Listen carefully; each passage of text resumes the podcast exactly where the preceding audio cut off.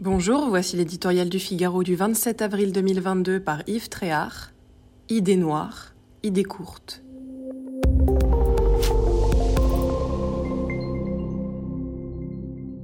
Depuis les mésaventures de François Fillon à la présidentielle de 2017, l'histoire du parti LR ressemble à un vaudeville.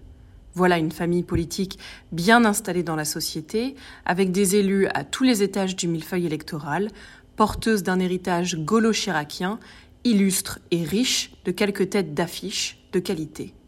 Elle a tout pour réussir, mais plus rien ne va depuis qu'un jeune homme s'est introduit à l'Élysée, au nez et à la barbe de tout le monde, en lui dérobant une partie de son programme.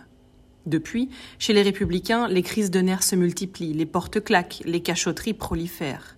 De Laurent Vauquier à Valérie Pécresse, tous les espoirs ont été déçus.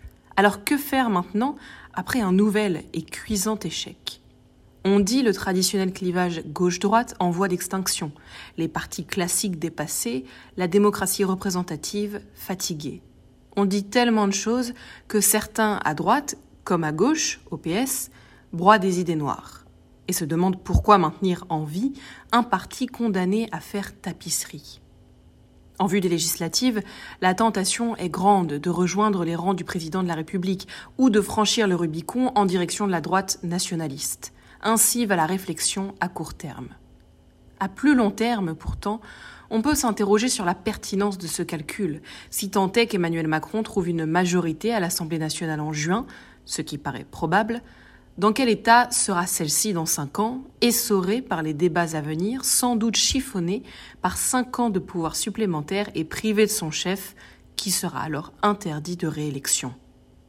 2027, c'est déjà maintenant. La droite républicaine aurait donc intérêt à se préparer à l'échéance, quitte à n'occuper que quelques sièges de députés en attendant. Elle peut compter sur sa majorité au Sénat et sur son fort ancrage local. À elle de se trouver un visage charismatique et une identité forte pour retrouver le chemin du succès.